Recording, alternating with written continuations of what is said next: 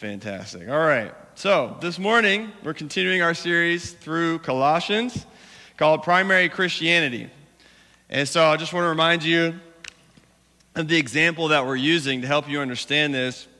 You know, just like, you know, hopefully we have this down now, just like red, yellow, and blue are the primary colors so that all other colors can exist.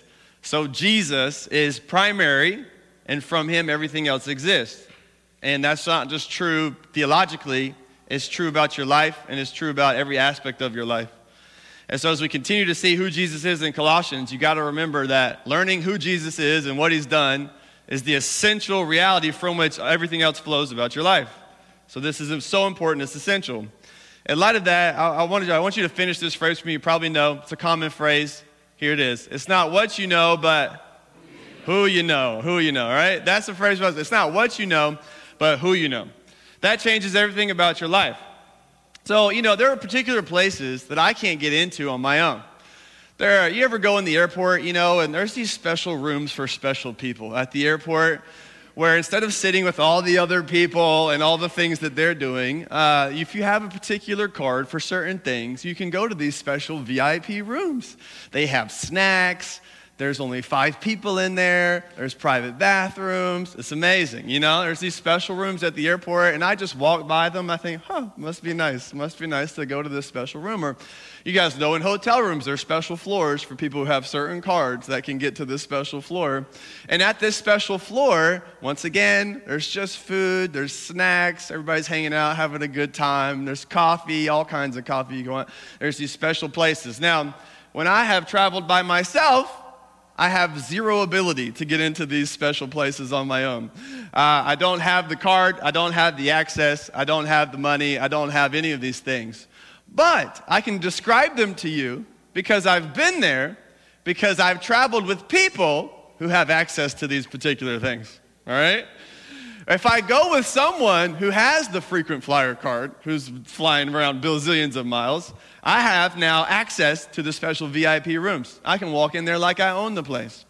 I go upstairs to the, you know, 12th floor in the hotel, the floor that you can't get into with your regular hotel badge. You have to have an extra elite member badge to get up to this floor. When you get up to this floor, it opens up. The angels are singing. It's glorious. It's wonderful.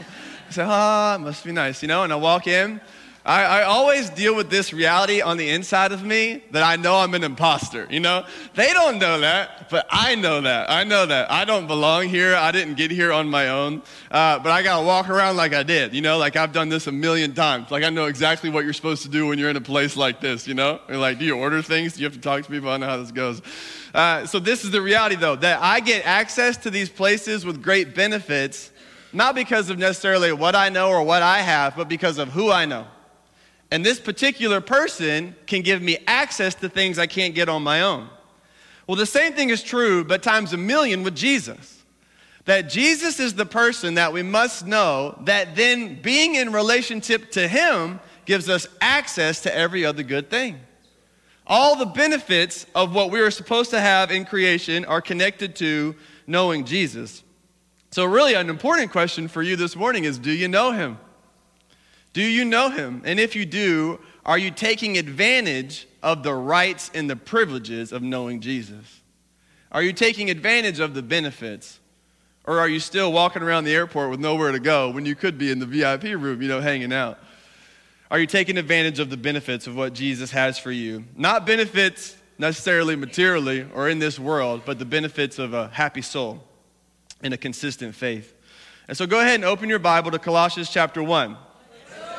Let's go. All right. We're going to see from Colossians chapter 1 what we qualify for.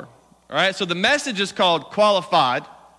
And the reason for that is being qualified for these benefits is not about what you know, but who you know.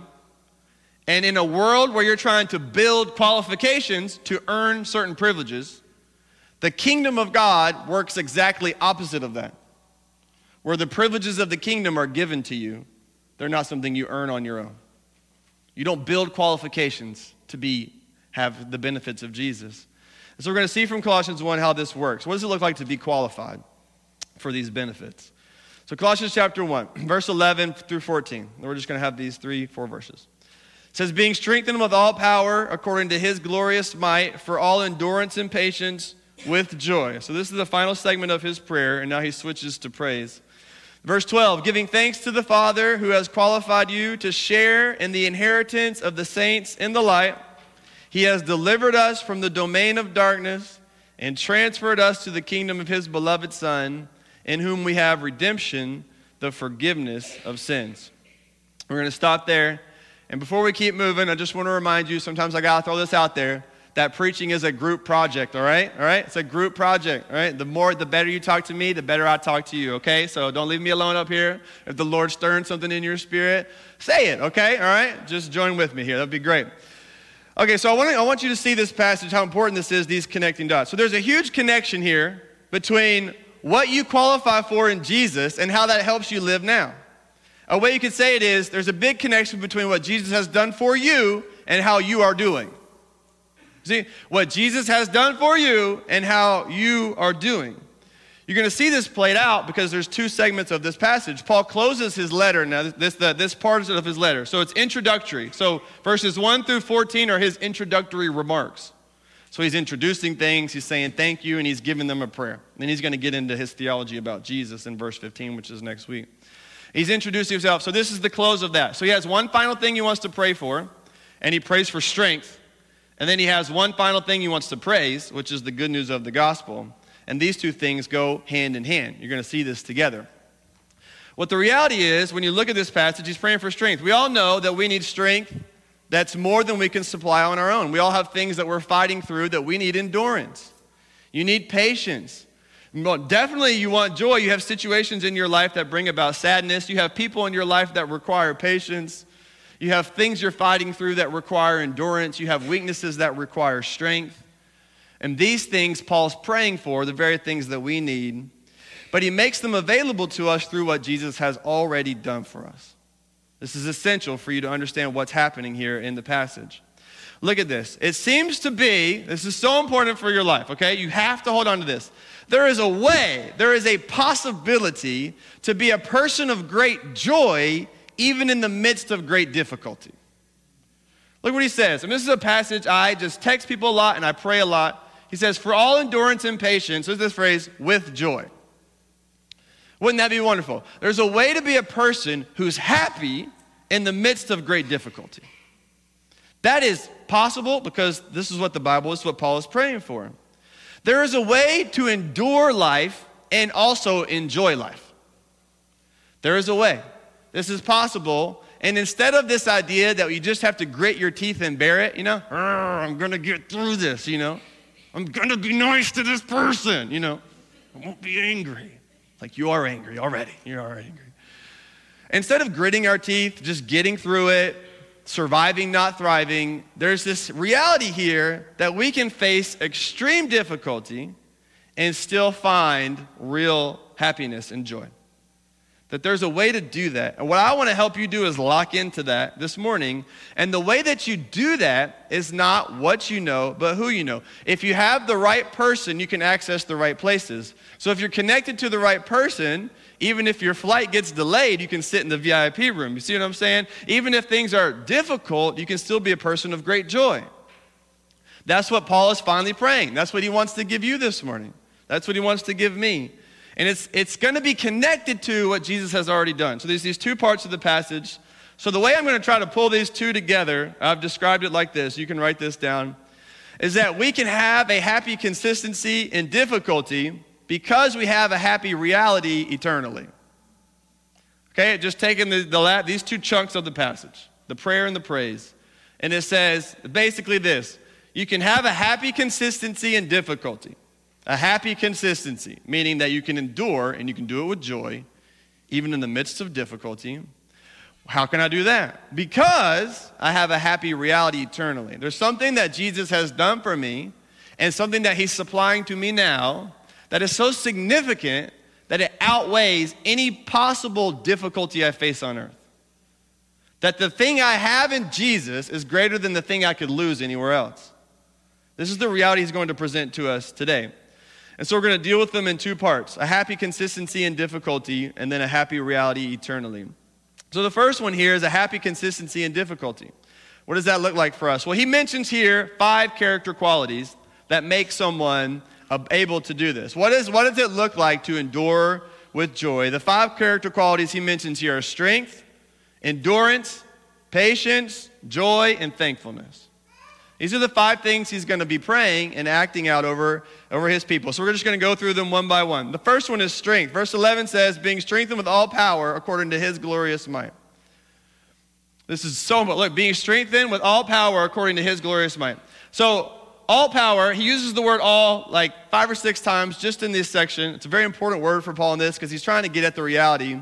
All power means all kinds and various kinds of power. Meaning, if I need mental strength, Jesus can supply it to me. If I need physical strength, Jesus can supply it to me. If I need emotional strength, Jesus can supply it to me. If I need spiritual strength, Jesus can supply it to me. If I need relational strength, Jesus can supply it to me. Wherever I am weak, Jesus can supply the strength that is needed. This is the reality of what he's praying. You're strengthened with all power according to who? According to his glorious might according to who He is, according to His capacity to deal with things, according to His wisdom, according to His strength. That's what gets supplied to you and to me. Here's the way I want you to think about this biblically is that strength is not a work out, it's a work in. Strength is not a work out that you do to get stronger. It's a work in that Jesus provides by himself. Strength is not something you work out to get stronger at in the kingdom.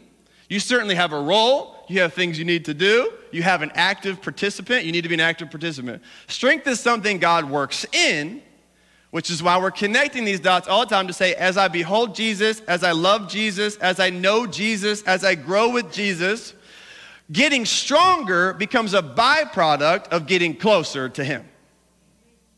If I want to get stronger, I got to get closer. And so often, you and I, especially in the new year, you're trying to get stronger through different habits, which isn't necessarily bad. But the way you get stronger in the kingdom is to get closer to the king. It's not about what you know, it's not about how strong you are. It's about who you know and what that person can do. So you need to get closer to the one you need to know. Strength is not a workout, it's a work in. We're able to do things because God is able. You could say it this way. I want you to think about it this way for your life. When we talk about endurance and strength, here's the phrase. They say, I can be stable because God is able. And just let that, that's one you just need to say that over your life every day. You know, I can be stable because God is able. I can be stable. I can keep going. I don't have to be too high or too low. I can take the next step. I don't have to freak out. I don't have to give up. I can be stable because I'm strong? No. Because I know what to do? No. Because I know how this is going to work out? No. But because God is able. Because I trust Him, and now I'm working with His power within me. It's His power supplied that's my strength. You see how this works? Being strengthened with all power according to His glorious might. Which means that the power I need is not a power I can supply to myself. It's not a power I can get for myself, it's a power that has to be given to me by God. It's His glorious might. I don't need my glorious might or your glorious might or the, my friend's glorious might or my boss glorious or my professor might. I don't need any of these people's strength. I need the strength of God to be supplied to my life.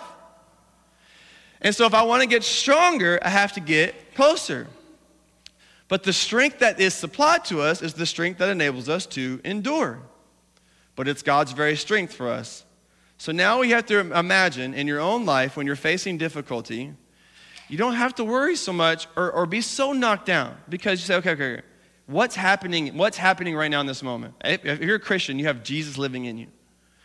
One of the things that's happening in the midst of your difficulty is that God is supplying the strength that you need to deal with it. He's actively supplying it. It's there. It's only a matter of whether you're taking advantage of it.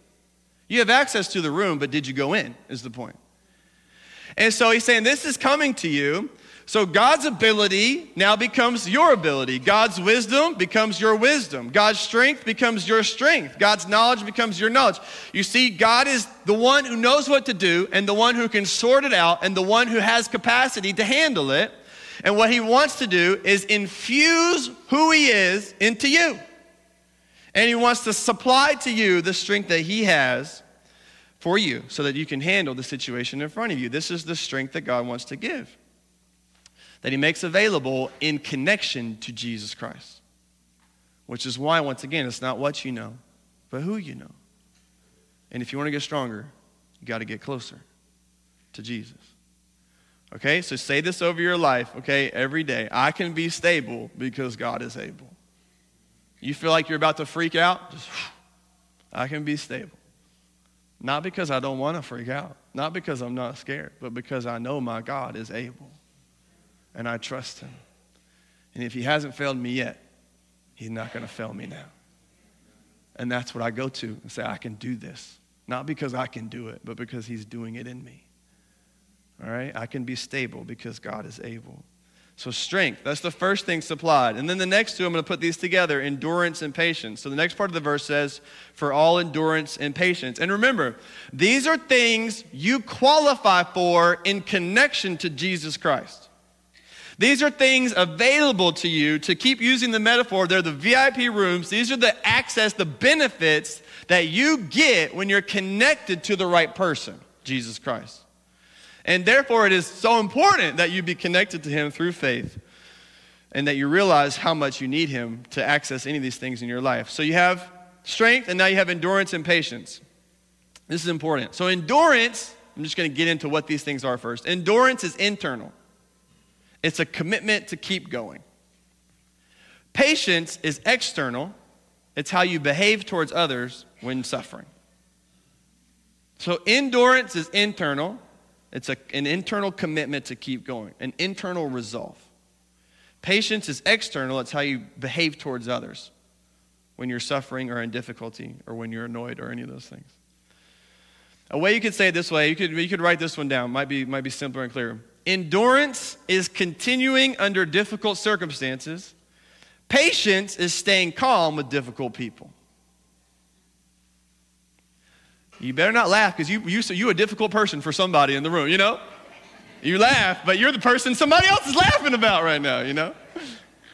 I lost it. You're the person, you know? We all, we all, we have difficult people and we are the difficult person, okay? All right, nobody be up here and like, yeah, those people in my life. No, no, no, don't do that. You are one of those people to somebody else.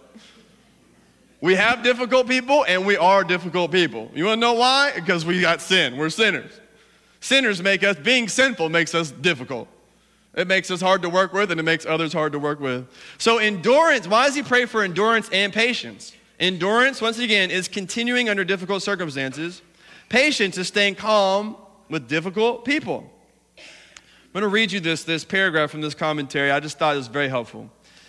He says, Endurance is the capacity to continue under difficult circumstances. Generally, in Scripture, the word refers to events of life which must be endured. On the other hand, patience is a state of emotional calm in the face of provocation or misfortune without complaining or irritation. The provocation usually comes from other people. These two ideas work together. Neither circumstances or people can upset the person who walks in the will of God because divine power is available to those who know Christ. You hear this? He says, neither situations or people can upset the person who walks in the will of God, who is connected to what we just talked about, the strength available in Jesus. Can you imagine living a, a type of life where situations didn't affect you and people didn't drive you crazy. Amen. You say, Lord Jesus, I would just be free. I'd be a free man. I'd be a free man. Say, whoa, situations don't knock me down and people don't drive me crazy. Yes, it's possible, but only in connection to Jesus. You can't do it, but He can. And so, a way I want you to think about this about endurance is you say it this way I can, we endure by, not by grit, but by glory. Think about this way. We endure not by grit, but by glory. I don't endure by gripping my teeth or, you know, watching these people, learning about how they talk about, you know, running marathons or doing different things, just grit, you just deal with it. It stinks, you got to deal with it, which is true. But don't apply that to the kingdom. I don't endure by grit and by gritting my teeth and using my willpower to muscle through this situation. I don't do that. That's how you burn out. That's how you crash. That's how you sin. That's how you go into temptation. I don't do that. That's not how the kingdom works. We don't endure by grit, but by glory.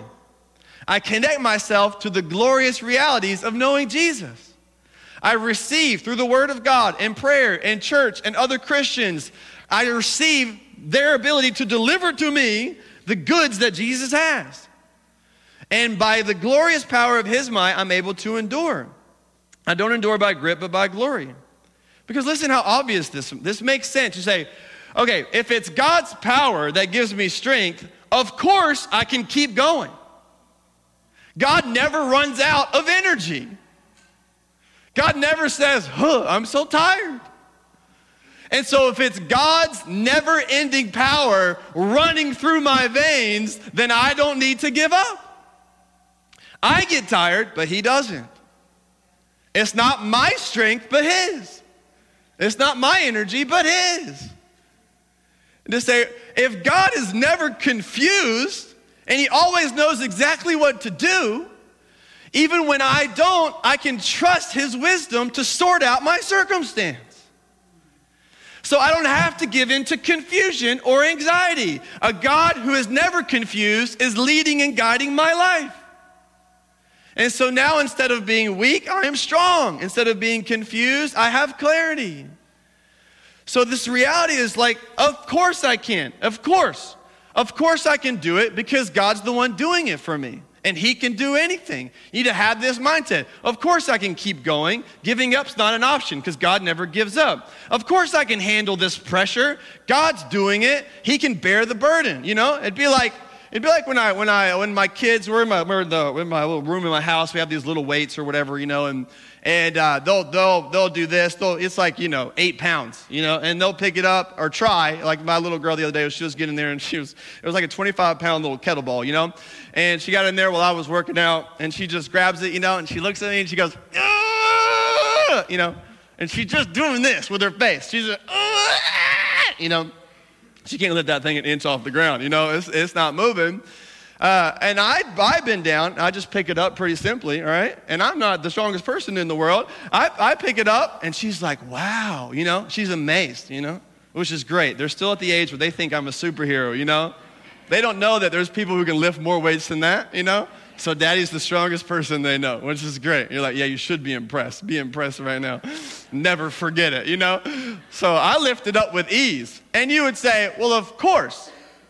Of course that's easy for you. Hard for her, easy for you because you have the capacity and the strength to pick it up. You would be surprised, way more surprised if I couldn't pick up something that light than if I can. You say, of course you should be able to pick that up. And that's exactly how it is with God. And we're the ones, we're like my little girl, just uh, trying to hold on, trying to pick up weights we can't pick up. All the while, the Lord is present with us saying, I can do that for you. I can do that in you. Of course, He can. Of course, He can do it. Of course, I can do it because God can do it. A way you can say this is, I can hold up because I'm being held up. Meaning, I can hold up under pressure because God's holding me up under me. God is the wind beneath my wings, you know? He's the strength of my life. And so I can hold up because I'm being held up. The strength that I'm using to bear this difficult circumstance is not my own strength, but God's.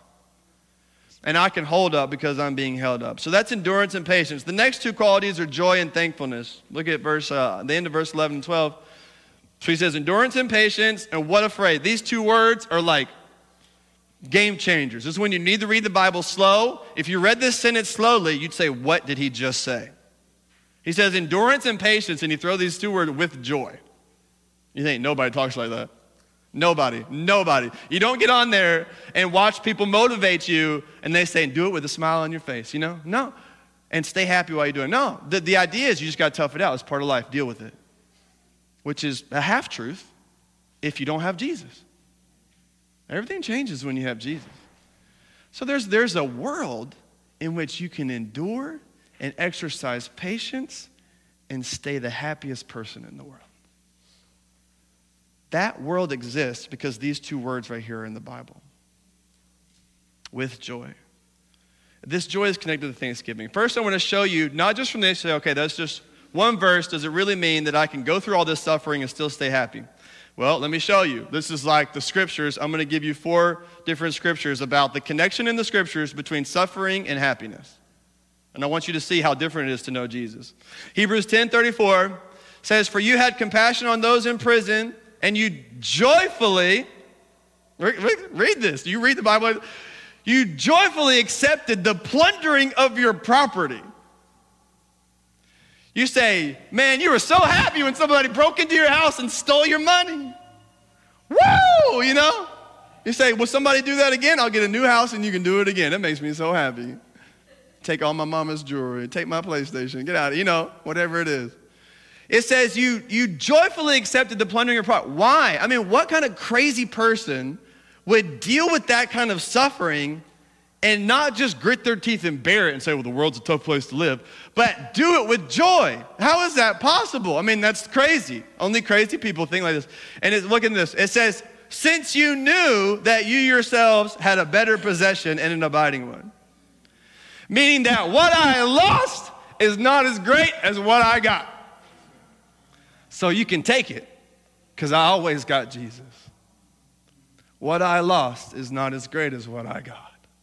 And that allows me to stay happy and joyful because you can't take from me the one thing I need. Can't take it. Look at look at this. Verse, James 1, 2 and 4 says, Count it all joy, my brothers, uh, when you eat ice cream with your children. No, when you meet trials of various kinds do you ever stop to think what the Bible is actually saying? You know, sometimes it's like Christianese. You read the verse, you're like, yeah, okay, this is crazy talk. Only cra- this is crazy. Be happy when things don't go your way. Hey, look at that situation that's breaking your heart and put a smile on your face. When you meet various trials, not the kinds that you can deal with, but the kinds you don't like. When you meet a trial emotionally, and a trial relationally, and a trial physically, and a trial circumstantially, and a trial inwardly, and a trial outwardly. When you meet any kind of trial, look at it and say, Joy. Why? Why? I mean, people can't, you can't talk like that unless you have something different about your life. Look at he says, Why would I do that? Why would I be happy and joyful when things don't go my way. Verse 3 For you know the testing of your faith produces steadfastness, and let steadfastness have its full effect, that you may be perfect and complete, lacking nothing. And what you'll learn in the Christian life, it is the trial and the test and the difficulty that brings about the test that forms my faith and that makes me more like Jesus and connects me closer to him, which is the very thing I wanted in the first place. I didn't follow Jesus for life to go well. I followed Jesus because I wanted Jesus.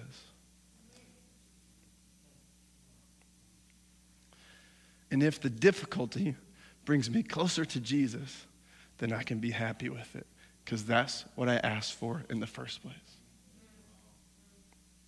So he's saying, look, you can be happy. This is only, you see how this is only possible with Jesus. If you don't have Jesus, you can't say, you can't count anything joy. That's all you got is the world.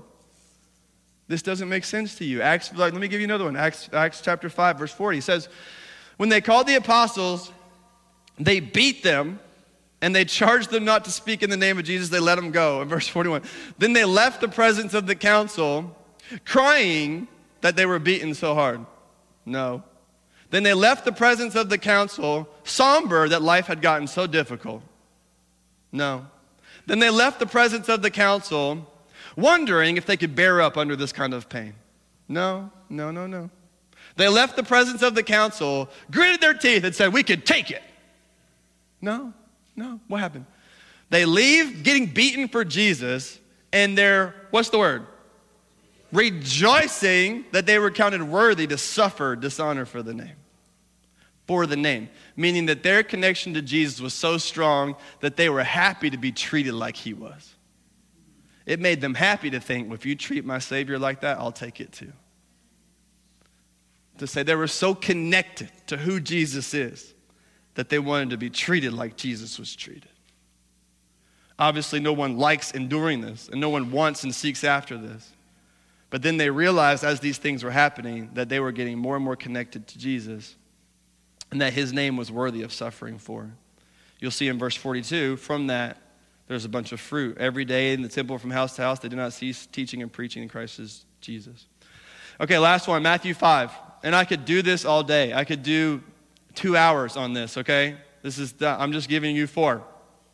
I could do a whole conference on Bible verses about being happy and suffering. But I'm not going to do that now. But I want to show you enough. This is just everywhere, all right? Matthew 5, look at this, verse 11. What a funny word. You know, so blessed, you could translate the word blessed as happy. It's the same word. So when you read the Beatitudes, you can substitute the word blessed for happy. It's Makarios. It just means happy. You could, you can say blessed too. You can say it either way. But blessed or happy are you when other people revile you and persecute you and utter all kinds of evil things against you, falsely on my account. Rejoice and be glad. Once again, why? Crazy talk. Be happy when people slander your name. Be happy when people lie about your character. Be happy when people treat you in all kinds of evil ways. Why? Why? What's the verse? For your reward is great in heaven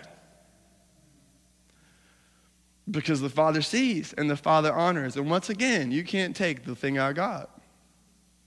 You can take, the, you can take my reputation, you can slander my name, you can't take away God's love from me. And he's saying, listen, I can rejoice in these situations. So, those are just some examples of the Bible talking about endurance and patience with joy. It's connected to Jesus, which means you can't endure and be patient in life and do so with joy unless you have the supernatural resource of Jesus Christ. Now, I want you to see how connected this is to Thanksgiving. So I put these two together joyful and thankful. Joy and thanksgiving. Because look at the passage. With joy, and then verse 12, giving thanks to the Father, he says. With joy, giving thanks to the Father. So the connection between joy and thanksgiving is important. So I want to help you now. Thanksgiving is like a, a pathway that you can take to enjoy all the emotional benefits of following Jesus. You say, well, I can't force feelings. In. Of course you can't but you can take pathways to those feelings. Okay? To those realities, to those deep soul realities. And Thanksgiving is one of them. So, a way you could say it is this the action of Thanksgiving creates the attitude of joy. You see, the action of Thanksgiving creates the attitude of joy. I can't force an attitude into my life. I can act as if it's true, and I can make a decision in that way to choose joy but that's not nearly as powerful as having joy and it overflowing in my life. And it's the action of thanksgiving that creates the attitude of joy. If I maintain an attitude of joy, I do so through, through uh, intentional actions of thanksgiving. So listen how easy this is. This is math. One plus one equals two. The more thankful I am, the more happy I am. It's that simple. It really is that simple. And even like neuroscience and uh, just secular research on the way we think about our lives will tell you this also which I love. Every time they learn something about the brain, I'm like, yeah, the Bible already said that thousands of years ago. Thanks for the information. Thanks for that. Oh, med- you know, they say mindfulness. Yeah, we call that meditation. It's in Psalm 1. That was written thousands of years ago. Get out of here. You know, like, you're just showing me what Jesus already said. Thank you for that affirmation that God made the world and He made people and He knows what He's talking about. So, Thanksgiving creates joy. The more thankful I am, the more happy I will be. Now, how does this work? You got to write this down as well, okay? I, this is one of those. I was going on a run the other day, and sometimes if I have enough of my sermon done by the time I'm on the run, these, these things come into my head while I'm running, you know? And I was like, I got to write. I had to stop. I had to get out my notes and write this down. This is how important I thought this was, okay? Now, I built it up too much. You're not to be blown away by it, but it's affected me a lot. it's affected me a lot, okay? Here's the uh, Thanksgiving connects what God has done to how I am doing. Okay? You don't have to pretend like that was anything. But this helped me a lot, okay? If you talk about what's impacted me most from the sermon is this. Thanksgiving connects what God has done to what I, to how I am doing. Now, the, the, this is the issue for the Christian life. It's the gap between the reality of who God is and what God has done and how deeply my life is transformed by that. This is the gap, you know? This is what we struggle with because God is great. He's done something great. It's unbelievable. The gospel is such good news. Jesus has died, He's risen again. I am secure. I am saved. My life is set. My eternity is good. Jesus is living in me. He's working all things together for good. He takes the bad things that happen to me and He turns them all around. He's sovereign. He's my shepherd. He's leading and guiding my life. He loves me. Nothing can take His love away from me. He's so in control. He's the only God God. You say, whoa, whoa, whoa, all these things. And then over here, here's my mental state. It's like, oh no, you know? Or I'm so sad, or I'm struggling. And over here is the theological reality, man. God is sovereign. God is in control. God takes care of you. God loves you. God died for you. Heaven is yours. Heaven is long. Life is short. Amen. And you say, These truths, you're like, Yes. But then over here, you know, Monday at three o'clock, I'm like, Oh, you know? I said, What happened to that? What happened to God being in charge of your circumstances? What happened to Christ being enough to fill you up with joy? What happened to heaven being so good that doesn't matter what happens on the earth? What happened to that? You know, those of you who are following Christ, you know this. To say, this is the biggest gap in my life. Is knowing I am loved by God and then trying to find love in other places. You know? Knowing that God, in God's presence is fullness of joy and pleasure forevermore, but going places I shouldn't to find pleasure and joy. Knowing that God is leading and guiding my life, and then over here trying to manipulate and control my circumstances because I'm anxious about the outcomes of my life. What, the, what is the gap? Why am I so anxious if God is in control? Why am I choosing this sin if God can make me happy? Why am I so worried if God's leading my life? Why do I feel so unloved if God loves me so much? This is the struggle. It's a gap between who God is, what God has done, the good news of the gospel, and how that affects me Tuesday morning at 8 o'clock. That's the gap. And literally, as a Christian, you're just over time trying to close the gap. And as you get older, prayerfully, the gap gets lesser and lesser, and the realities of who God is become something that overwhelms your everyday life. So, how, this is the question of your life. How do I connect what God has done the good news of the gospel, the realities of who He is for me. How do I connect that to my emotional, mental, physical, relational experience? You know, Thursday at, at 7 o'clock at night, or Friday night, or Monday morning. How do I connect that when I wake up, just don't feel like getting out of bed?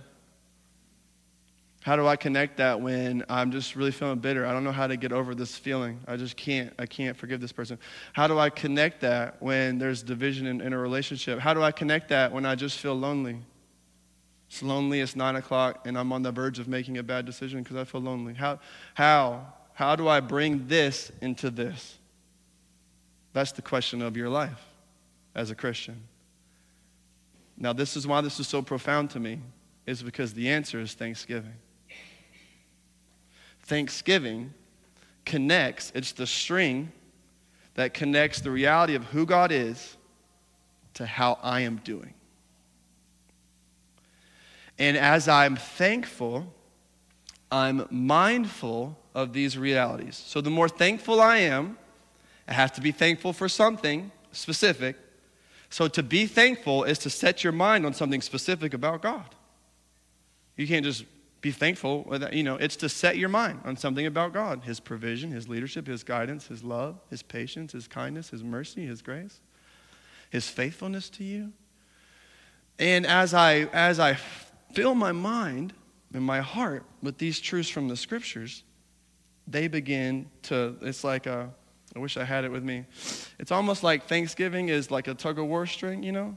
And in my life over here, Wednesday at 4 o'clock in the afternoon, I'm pulling these theological realities into my day. And over there, you know, Sunday morning or Lighthouse, when I read my Bible yesterday or this morning, that's the truth I know. But it's disconnected from my feelings right now. It's disconnected from my choices. It's disconnected from my state in life. And how do I get that over here? Thanksgiving. And the more I'm thankful, the more I'm mindful of what God has done.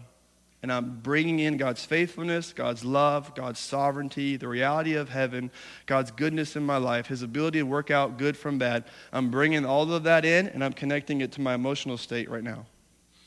That's what Thanksgiving does. It connects who God is to how I am doing. And it allows me to close the gap between the greatness of who God is and the struggle of my everyday life. This is why these two go hand in hand. And the more thankful I am, the more happy I will be. I had uh, I was listening to a sermon the other day, and the preacher, it was one of these great, man, I love, wish I could preach like some of these guys, and, and he was going on this whole thing, and the simple thing he said now through Thanksgiving, he said, I have moved off of Complaining Avenue and I live on Thanksgiving Boulevard. and I was like, that's good, that's good. He said it better than me, but it just stuck with me like, like my residence is on Thanksgiving Boulevard. How can a Christian live on Complaining Avenue? And he's saying, listen, because of what Jesus has done for me, I have moved. My residence has changed. Y'all are saying amen more to something somebody else said than what I said. I'm never, never going to mention someone else's sermon again. Never going to do that. I'm learning, I'm learning. Okay. That's a joke. That's a joke. All right. Finally, here, so you have this a happy consistency in difficulty. And as we close, it's this next section a happy reality eternally. These two things are connected. So these are what I qualify for in Jesus. Now, look what he says here inheritance. So, inheritance, so that the three things that are true about me that can make me happy is inheritance, deliverance, and forgiveness. So, you have strength, endurance, patience, joy, and thankfulness. Characteristics of a person that you can have in Jesus to keep going. And then the, the benefits inheritance, deliverance, and forgiveness. These are the three things that you have access to when you know the right person, Jesus. So we'll just work through those and we'll connect the dots. So, inheritance. It says in, in verse 12 here, who has qualified you to share in the inheritance of the saints in the light. Who has qualified you to share in the inheritance of the saints in the light. So, first, this word qualified. This is where the, the sermon title really comes from. This idea that the, the word qualified is what connects the first part of the passage to the second. It's I can endure, I can be thankful, I can have joy uh, because I'm qualified for these benefits. So you have these benefits and you have this lifestyle, but how can, how can that be mine? Well, I have to be qualified for it. To be qualified is to be made fit. Paul alludes to this word uh, in like 2 Corinthians 3 6 when he says, God has made us sufficient to be ministers of the gospel. It's to be made fit, it, it's to qualify for something. You guys know, like uh, you have to get a certain time in an event to qualify for the Olympics or to qualify for a race or to qualify for something like this. You have to get certain grades to qualify for certain schools. Like, to, to have qualifications is to be made fit or to, to be made, uh, to be, uh, access, to have things accessible to you. Now, Here's the thing in the kingdom in the world, it's the best things that qualify you. So in the world, you're fighting with other people to be the best because it's the best of you that qualifies you for the best of the world. So more money, more success means more access. Now, in the world, it's what's best about you that qualifies you. In the kingdom, it's what's worst about you that qualifies you. The qualification of being God's child is that you're a sinner. The thing I bring to God that qualifies me for forgiveness is my sin. The thing that gets me access is first and foremost saying, I'm a sinner. I bring my mistakes and the worst things about me, and I say, Yeah, that's true. Can't hide from it. Can't act like it's not a big deal. Don't have to put on a fake face. Say, yup, no, that's true. Said that, did that, felt that, knew that, blah, blah, blah. Should have done this, didn't do it. Shouldn't have done that, did it. And then God comes and says, You want to be forgiven?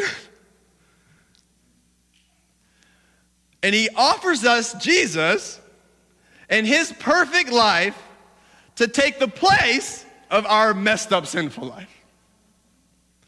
So he says, here's, here's what you need to qualify for heaven. So, okay, you need to run a certain time to get to the Olympics, right? You need to have certain grades to get into Harvard. And the thing that qualifies you for heaven is to be perfect. The qualifications needed to get into heaven are perfection. And we don't have that. But this is the reality of what God does.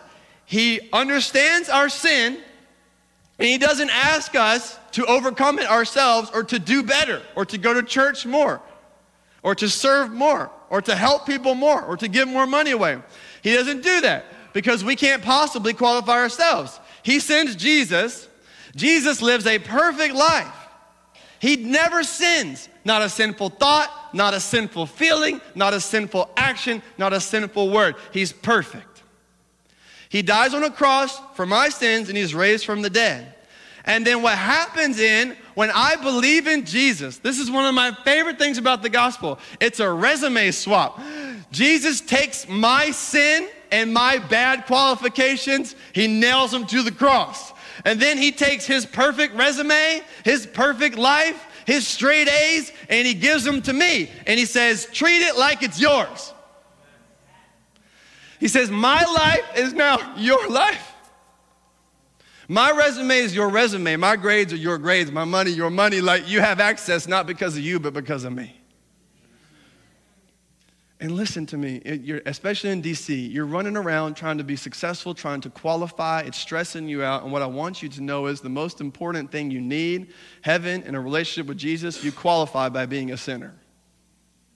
It's the complete opposite. This is what Jesus wants to do for you today is to give you grace and trust so that you would believe in him. Now, the issue is that sin is a prerequisite because we're all sinners, but sin must be forgiven. So, the fact that we have sin is not a good thing. We qualify for hell because of our sin. We qualify to be separated from God because of our sin. But you take the prerequisite of sin, not my good works, give it to Jesus, let Jesus forgive and deal with my sin on the cross, and now my sin then gets redeemed and I qualify for heaven. This is the reality of the gospel. This is what he does. So the qualification you need is not earned by yourself, it's not by resume, but by relationship. Think about that way. I have access because of someone else. think about this way. If uh, I said, hey, look, here are Taylor Swift's credentials, give me that suite at the Super Bowl. You'd be like, well, you're not Taylor Swift. I say, here are Taylor Swift's credentials. Let me into the Super Bowl. Or you're applying to Harvard. Here's the valedictorian of my class. Here's their grades. Let me into Harvard. Or you would say, here's this person's credit score. Let me buy the house, you know. Here's this person's frequent flyer status. Let me into the VIP room. You say, What in the world? What? This is not yours, but this is exactly what it is of Jesus. You say, I, I go up before God and I say, Here is Jesus' perfect life.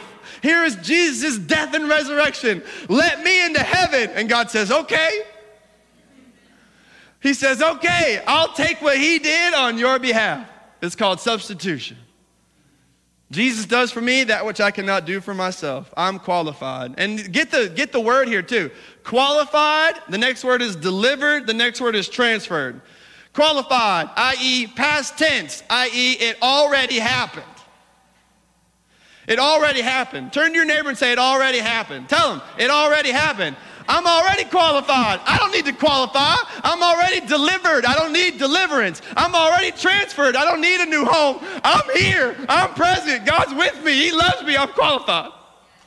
I don't have to earn your approval. I'm qualified. I don't have to get that job. I'm qualified. I don't have to get married. I'm qualified. I don't have to get this situation where I'm qualified. I'm delivered. I don't have to come out of this situation. I'm already delivered. You see how you begin to talk differently to yourself? I don't need to be somewhere else. I'm already where I'm supposed to be. I've been transferred. It already happened. It already happened. Just tell yourself that all the time. Everything I want in life has already happened to me in Jesus Christ. It already happened. When you're feeling discontent, say it already happened. When you're, when you're feeling upset about a situation, say it already happened, you know? When you're worried you can't get to where you want to go, tell yourself it already happened. I'm already where I need to be. It already happened. I'm qualified. And I don't need you or nobody else to tell me that. I'm qualified. Jesus told me that. And you don't need anybody else to qualify you or to tell you you're worth something or to tell you you have a future or to tell you you belong. No, Jesus already qualified you. You belong. Why? Because Jesus said you belong. You have a future. Why? Because Jesus said you have a future. You matter. Why? Because Jesus said you matter. You qualified. You say, I'm already qualified. I'm already delivered. I'm already transferred. What I lose is not greater than what I already have. You speak that over your life and you'll begin to see transformation. So he said, I'm qualified, I'm delivered, and I'm forgiven. 13, who's delivered us from the domain of darkness and transferred us to light. And in forgiveness, he says, we have redemption, the forgiveness of sins. So I'm qualified, and I have this inheritance, this promise from God. The word inheritance is so important. Inheritance is something that you, that's given to you, not something you earn. An inheritance is something someone else earned, they give to you simply because you have a relationship to them. That's an inheritance. And this is what he's saying. You didn't earn nothing, but God's giving it to you because you have a relationship with Him. And so now the thing you need the most is given to you. You have an inheritance. You have it because you're delivered. You've been delivered from darkness to the kingdom of the Son. And deliverance happens because you have forgiveness. So inheritance, deliverance, and forgiveness. Forgiveness of sins.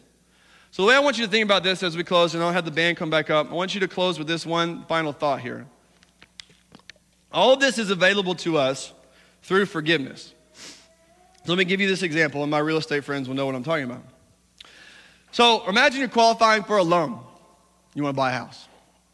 And they look at your, what do they look at? They look at your record, they look at your debt, they look at your credit score to see if you qualify for certain housing. And uh, imagine they look at your, your credit score, your debt, and say, well, your debt's too high, uh, your record's not good, and therefore you don't qualify. You're not able to buy the house. This happens. And this is the reality in our life is the same as true in that situation. Our sin has accumulated a debt that keeps us from qualifying for our house in heaven. Our record is bad. It's really bad. There's very little good about it. It's really bad. We are not worthy of being trusted with anything good. Our record does not qualify us. Our credit score is bad. Our debt is high and we do not qualify. The only way to qualify for the home is if someone else was willing to sign on your behalf or willing to pay your debt. And if someone came along and said, I will pay all of your debt and I will give you enough money in the bank where you qualify, then your situation would change and you would be able to buy the house. And the same is true now for you and for me. Is that this is exactly what has happened in Jesus. This is why you need forgiveness. Your debt is too high. You do not qualify for your home in heaven. But if your debt is forgiven and paid off, and your record is blemishless because it's the record of Jesus Christ, then there is nothing that can hold you back from qualifying for your home in heaven. You need to be forgiven so you can qualify. And you need your record exchanged. You need someone else's credit score so you can get that house. And that's exactly what Jesus does. He comes along and says, Here's my credit score, here's my record, and here's the debt that you need paid off for your sin. And in Jesus Christ and in relationship to Jesus Christ, you can now qualify. This is what Jesus offers you, and this is what he wants to give some of you this morning. So I want you to go ahead and close your eyes, and I want you to consider now as we close, what Jesus is saying to you. I'm going to invite the prayer team down front. And I want you to respond to God. If you need to turn to Him and get your debt paid off by trusting in Jesus, the debt of your sin, so you can qualify for your home in heaven, you need to come pray. You need to respond to God. If you today need endurance and patience, strength and joy, come pray. Remember to continue with your body that which God is stirring in your spirit. Get prayer, kneel before the Lord, and take these next few minutes to respond to God. And I'll pray and open that time. God, we love you. We thank you for your love. Thank you that by your grace we qualify. I pray, Lord, that in this moment you would connect the theological realities of our lives to the actual realities of our day to day existence. And that you would close that gap this morning. I pray for endurance for those who are struggling. I pray for strength for those who feel weak. I pray for joy for those who are in a pit of despair. I pray for every sinner in this room that doesn't know you, that they would believe and trust in you this morning, and that you would qualify all of us by your grace for your home in heaven. We love you. We ask this in Jesus' name. Amen. Amen. Why don't you stand? Let's respond to.